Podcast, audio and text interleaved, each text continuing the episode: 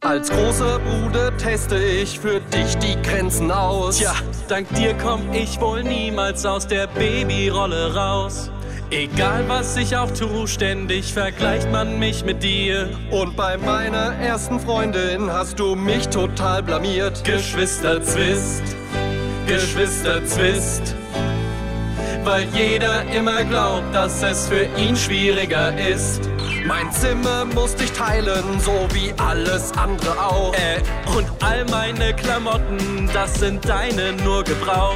Während ich ins Bettchen musste, durftest du noch Fernseh schauen.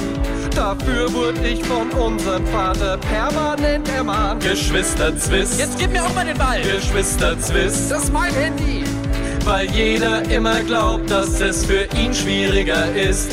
Und trotzdem bin ich wirklich froh, dass du mein Bruder bist. Denn Einzelkind wäre ganz schön trist. Na toll, jetzt habe ich einen Ohrwurm.